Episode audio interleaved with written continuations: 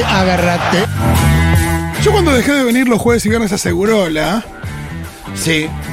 no contaba con que me iba a empezar a perder columnas de Quique Viale. Claro. Porque después hubo un enroque, Quique empezó a venir los jueves, bueno, hoy es viernes. Entonces hace mucho que no nos vemos. ¿Cómo anda, Quique? Sí, eso me pone mal. Era una- cuando me, me propusieron, va, me, me dijeron, che, podemos cambiar el día. Una de las cosas que más pensé fue, pero ¿y Fito no lo voy a ver? Y la verdad que son muchos años ya, ya son no, años. recontra. A mí me pasa que extraño mucho a Aldi también, a Juan. Claro, claro, Pero te bueno, pasa. Cosas que No, y además vos sos de los que más entendía y te compenetrabas con las columnas, así que para mí es, es me falta ese partener. eh, Sí, muchacho. ya vamos a volver, el año que viene vamos a pelear por volver con, con Fito. Me gusta, me gusta. Eh.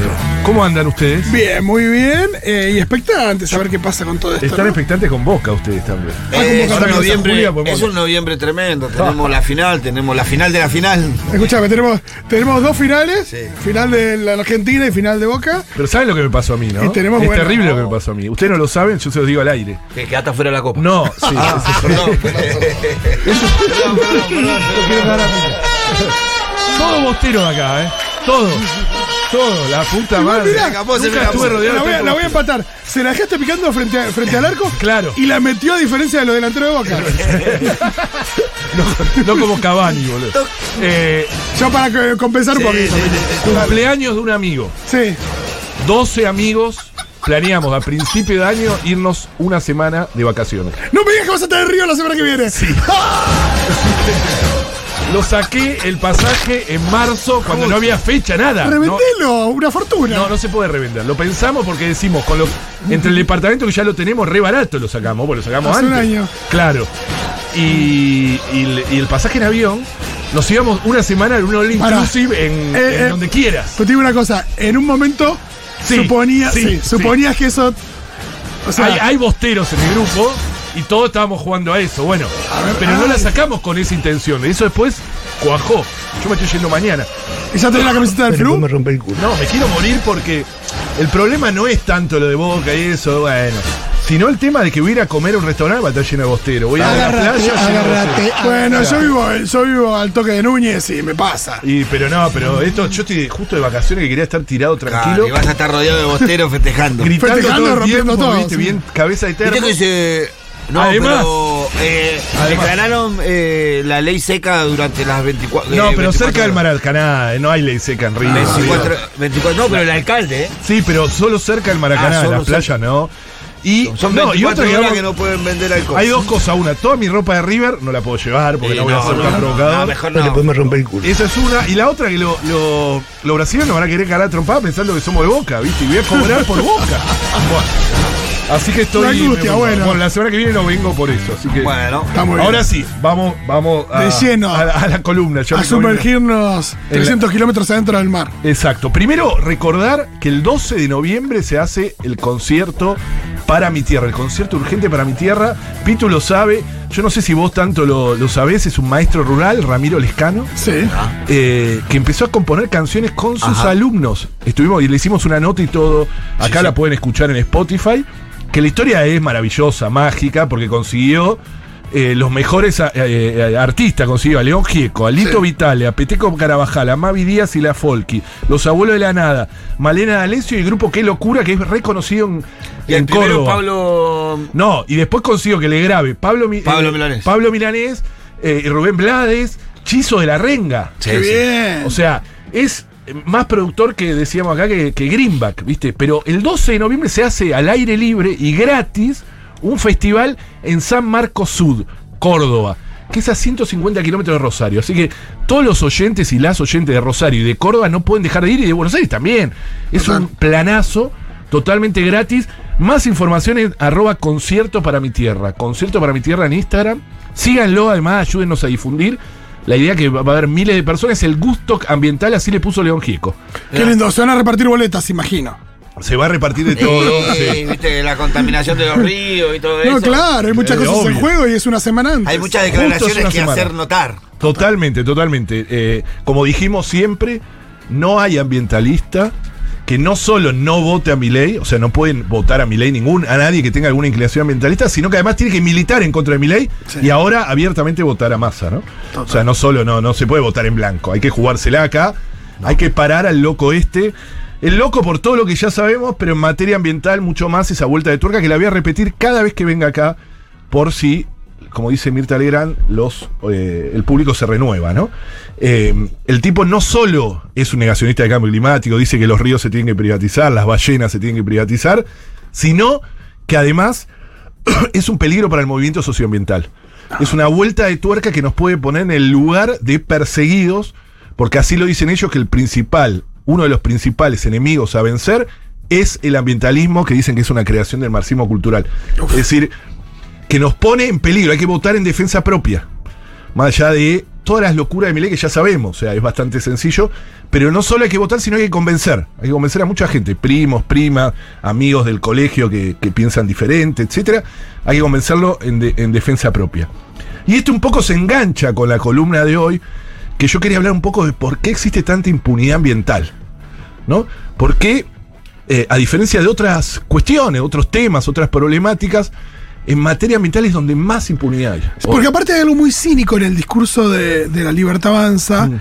eh, que va, va de la mano de esto y que tiene que ver con que la ellos inventan que la preservación del medio ambiente va de la mano de la privatización. Exacto. Porque el, el dueño privado de, de un bien Lo va a cuidar. lo va a cuidar. Exacto. Y por eso las ballenas deberían tener dueño, los mares deberían Exacto. tener dueño, los lagos deberían tener dueño y todo debería tener dueño. Bueno, la columna de hoy va a, des- a- a explicar por qué es exactamente lo contrario. Claro. Justamente apunta a eso. Antes vamos a escuchar un audio del Venegas Lynch, este el dinosaurio, el Claro. que habló el padre, que en realidad es hijo, porque el otro Sí, sería son- nieto. son tres generaciones, Es un cuatro, lío, sí, sí, claro. El que el, el, viejo el diputado es, hijo. Berti, el padre es el héroe, pero igual así todo es hijo, pero tiene hijo. 80 y pico de Exacto, años. exacto. Igual más o menos es la misma. la El que dijo lo del Vaticano Sí, es el de con 80 distinto años local. y el, eh, diputado electo eh, Es Berti. Sí. Bien cheto, Berti. Sí, sí. A mí me, me causa mucha gracia. Además que el padre el otro día lo nombró, ahora, ahora lo vamos a escuchar. Y le dice Berti, ¿viste? Tiene 50 años el, el pibe. Digo, más, 60 de tener. Eh, el, Berti es el que habló, en principio, de que una buena forma, que lo había escrito en un artículo. En ese mismo artículo en Infobae, donde dice que uno de los principales enemigos es el ambientalismo. En ese había explicado de que, vieron que las vacas no están. Miren, el, la, lo dijimos acá en una columna, ¿eh? la pelotudez del planteo dice, las vacas no están en peligro de extinción, dice. Porque son propiedad privada, etcétera, ¿no? Entonces, eso habría que hacer con todos. eso. Qué bruto. Incluso- Qué bruto, hermano. con el mar y con las ballenas. Sí, las ballenas tendrían que tener dueños, ¿no? Mezclando animales eh, domesticados con animales silvestres, o sea, no se puede mezclar una cosa con no, otra. es una- con la, con- eh, la, la matriz del pensamiento ese es que nada de lo que no te Claro. da guita sirve. Exacto, exacto. Lo que no te dé guita, lo que Tal no cual. te dé ganancia no sirve. No, y que, y que aparte las ballenas deberían tener dueño para. Eh, Porque alguien la. Para pero explotarlas, ¿no? También. Claro, porque claro. la lógica de su cabeza es alguien se haría cargo porque ganaría plata con ellas. Exacto, es la única forma, porque si no, ¿por qué serían dueños? Exactamente. Pero escuchemos a Venegas Lynch, hijo, pero que es el viejo, insisto, que reafirmó ayer lo, lo mismo. ¿eh? A ver. Pero quiero tomar lo que acaba de citar de Berti, del asunto de la privatización de los océanos. Me parece una cosa extraordinaria por parte de Berti que haya dicho eso. ¿Por qué tener propiedad privada en lo que no se mueve, le hace la tierra y el mar porque se mueve no puede tener propiedad privada cuando se está extinguiendo las riquezas más extraordinarias del planeta que están en el mar? Lo que pasa es que nadie va a ponerse a cultivar algo para que se lo saque otro. Otra vez la tragedia de los comunes. Por eso la privatización del mar, que por supuesto que no está ahora en debate porque no entendimos que los precios tienen que ser libres, no entendimos que no tiene que haber Bueno, retenciones ahora a la sigue, gente. ¿no? Sigue, sigue, sigue. ¿eh? Es bastante obvio eh, su pensamiento y poco lo hablamos. Justamente. Bueno, aparte es muy gracioso porque sí, bueno, se pone el mar en venta. Y adivinen quién va a acceder, ¿no? A comprar el mar. Totalmente. Tipo, son 10 tipos que compran el, Claro. el mar, que aparte es el 70% de la superficie terrestre. Te- terrible, De, sí. de la Tierra. Pero justamente es al revés, y es lo que la columna de hoy viene ahí. ¿Por qué hay tanta impunidad ambiental? Justamente por considerar a la naturaleza como una cosa. ¿No? Eh, todo lo que dice Berti, Venegas Link, Venegas Link, en realidad ya existe. O sea, en nuestros códigos civil, y sobre todo lo- los primigenios, o sea, cuando arrancaron, Vélez Arfield, etcétera, ponen a la naturaleza como una cosa susceptible de apropiación y que con ella podés hacer lo que quieras porque es tuyo. Esa era la lógica de los códigos civiles eh, primigenio. Aún si tenías un bosque nativo adentro, bueno, pero es tuyo, vos podías hacerlo mierda. O si tenías fauna en ese momento en tu, en tu, en tu predio, como eh, pasaba a formar parte como un accesorio de tu propia propiedad privada y con ella podías Sí. hacer lo que querías. Imagino que eh, la conciencia respecto de el agotamiento de los recursos Exacto. eh, no prácticamente ni existía. Claro, exactamente. No había ningún tipo de limitación. Parecía, una suerte de recurso ilimitado. Exactamente, exactamente. Desde la- los inicios de la modernidad, la relación de la humanidad con la naturaleza va sufriendo una alteración, pero el principio es ese, que el ser humano se desconecta de la naturaleza, se desconecta, dice, no somos parte de la naturaleza, es una cosa aparte, y la eh, concibo solo como un objeto de conocimiento y de dominación. Sí. Esa es la lógica. El ser humano occidental, ¿no? Por supuesto. Exactamente, el ser humano occidental, la modernidad occidental, etcétera. Y ese concepto de dominación de la naturaleza no tiene que ver también con la idea de que la, la fuerza de la naturaleza destructiva. Viste No, que, sí, porque, eso hay mucho, mucho hay análisis. una idea de que Sí. viste, no, la naturaleza es destructiva, el Claro. poder de la naturaleza. Y los destructivos somos nosotros. Exacto, ¿me exacto. entendés? Y como que eso hay que domarla. Hay que domarla, exacto. ¿Me entendés? Hay todas Es corrientes- es- hay una película, ¿viste? Que hace como una, una red. Eh, ¿Cómo se llama la película que hace? Es, Ah, esa no la tengo. hacen una red eh, arriba de la, del- de la- por fuera del planeta Tierra que controla el clima. Ah, no lo vi. y que la, la maneja Estados Unidos y la Sí. tiene que pasar Obvio. a todo, a todo el resto del país. Y en ese momento, claro, empiezan a usar eso como un arma mortal. Pero todo el concepto Claro. de cómo dominamos la, la naturaleza, Sí. porque la naturaleza se nos vino en contra, nos destruye, pero no te cuentan que por qué.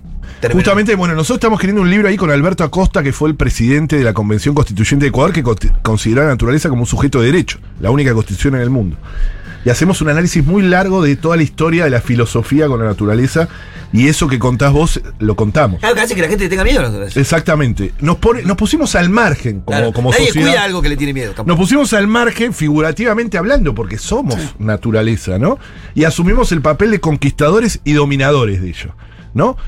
Ah, con ese pensamiento, además, vos ves a la naturaleza solo como un instrumento susceptible de, eh, de explotación de forma ilimitada. La lógica de la, lo que dijiste vos de infinito, la naturaleza como fuente de recurso infinito, es la lógica eh, que sustentó todas las bases económicas.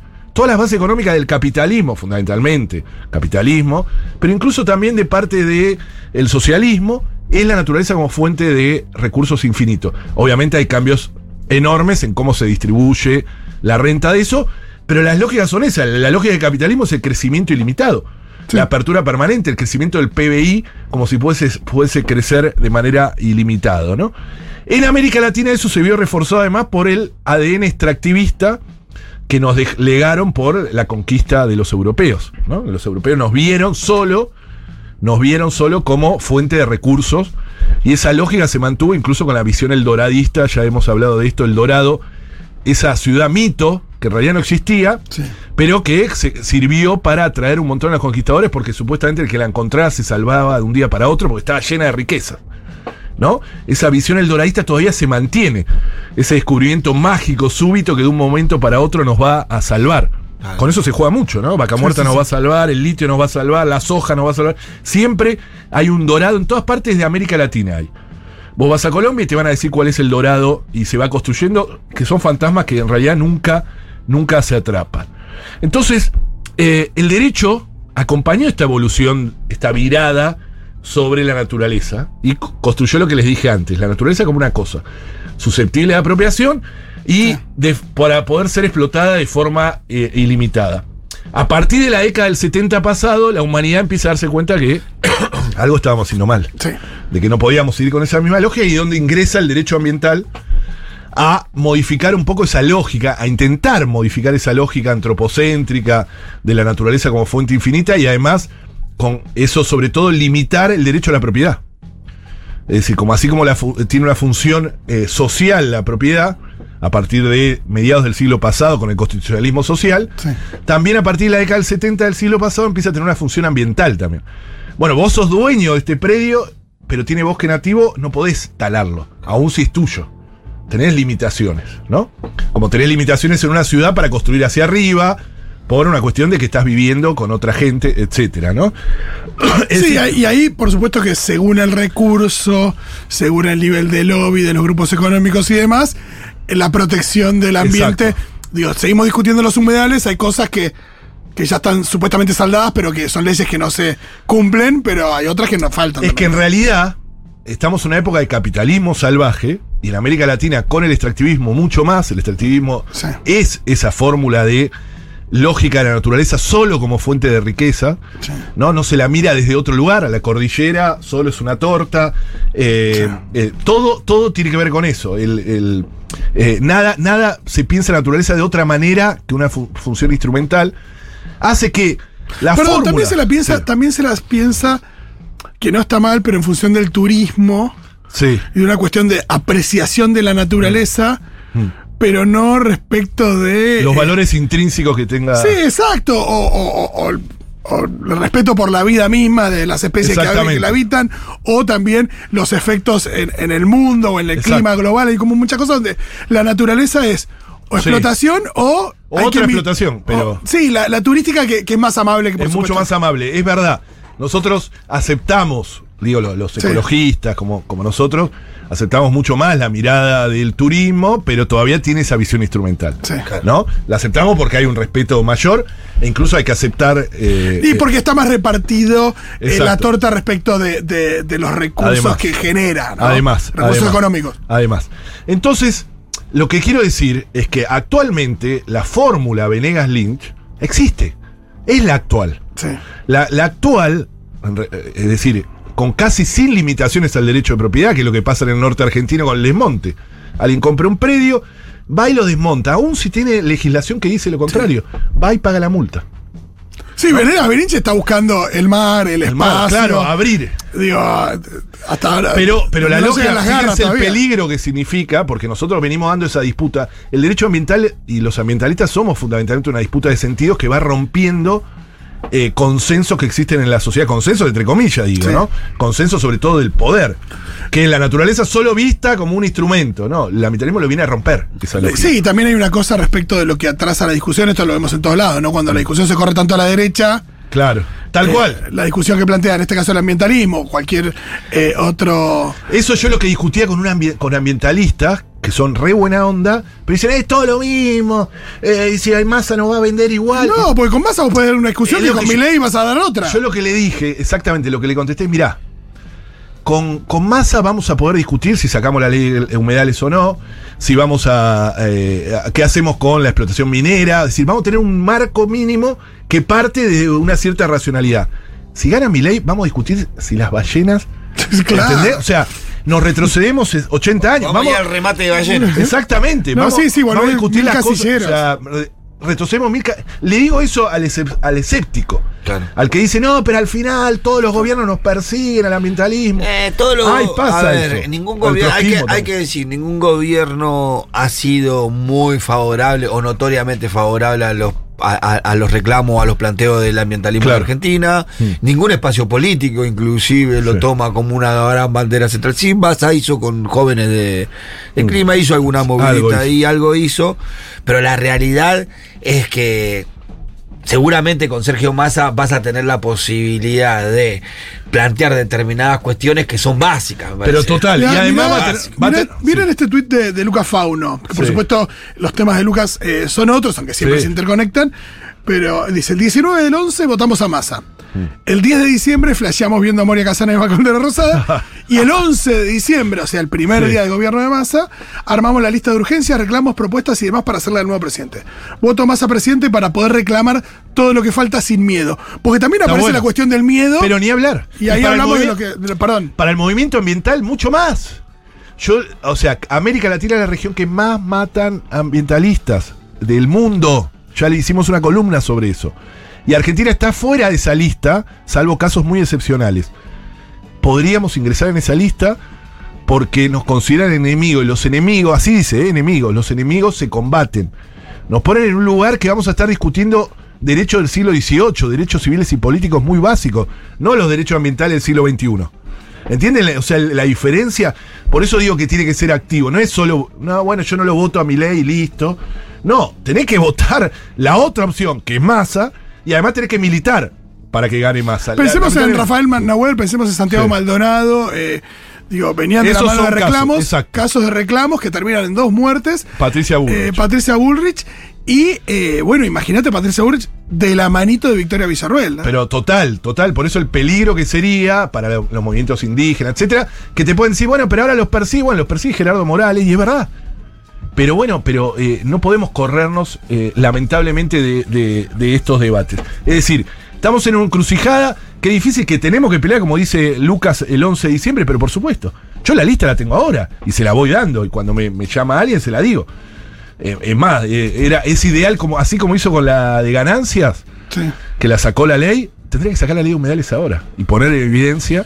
Vi- ¿Vieron que saca Sí, leyes sí, así sí. express? Sí. Bueno, yo propuse eso. ¿no? Saqué la ley de humedales. Sí, la ley de humedales es una ley muy buena, que tampoco es tan restrictiva. Sacala antes del 19 de, de- de noviembre, así como sacaron la. para mostrar. Pero además en América Latina no es joda. Un Milei peleado con Brasil que dice que no va a estar. Justo Lula, Lula la, la cuestión ambiental la tomó en serio. Sí, sí, total. La tomó en serio, con un ministerio, con una mina de primer nivel, con un ministerio de pueblos indígenas, con Petro, que Petro el otro día tuiteó con el tema de las elecciones de Argentina, no sé si vieron, Petro jugado, jugadísimo, Petro tomando la cu- cuestión climática como, como casi nadie, ¿no? Entonces, a ver, esa mirada, digo, para, para concluir un poco la columna, esa mirada de la naturaleza como una cosa susceptible de apropiación, alejada, etcétera, hace que eh, haya una gran impunidad ambiental. Es decir, sucedan cosas gravísimas. Algo con que es Sí. peligroso y nos puede dañar también, También, algunas veces. claro. Esa parte está. Está bien. Lo que tenemos que hacer justamente es reconciliarnos. Como Claro. sociedad, digo, como humanidad, como seres humanos con la, con la naturaleza, como hacen los pueblos indígenas. Sí, y, que y- razón. y- Somos naturaleza, y ¿no? romper la dicotomía esa que quieren generar eh, eh, o la contradicción que quieren generar en cuanto a que el progreso, el cuidado del medio ambiente, esas son cosas que Exactamente. viste que siempre es un Sí, argumento. Que porque nos atrasan. discutís la extracción, dice bueno, pero estamos en un momento de siempre Claro, el argumento, siempre. bueno, hay que vender cosas, que vamos a vivir, como Claro. que eso te condiciona el progreso o el crecimiento del país. Lo, lo cierto es que Argentina tiene fracking en vaca muerta, 20 millones de hectáreas de soja transgénica, minería, mega minería en la cordillera, el litio en el norte, lo que quiera, y tiene la mitad de los pibes bajo nivel de pobreza. Repensar, esto lo dice Petro mucho, repensar el modelo extractivista en América Latina es un deber, no es solo un deber ético con la naturaleza, sino incluso un deber para llegar a la igualdad social, para la justicia social. Nosotros unimos uno con el otro.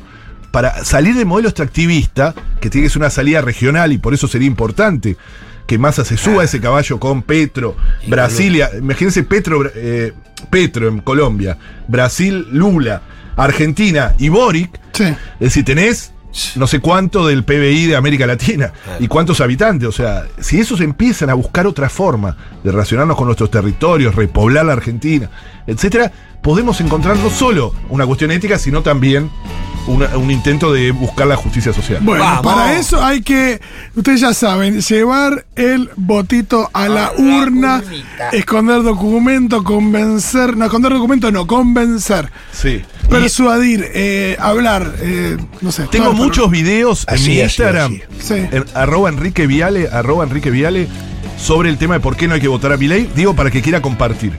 O sea, fíjense, arroba Enrique Viale, para compartir y convencer. A gente con sensibilidad ambiental. Exacto. Muchísimas exacto. gracias, Kika. Hasta la semana que viene. Nos vemos.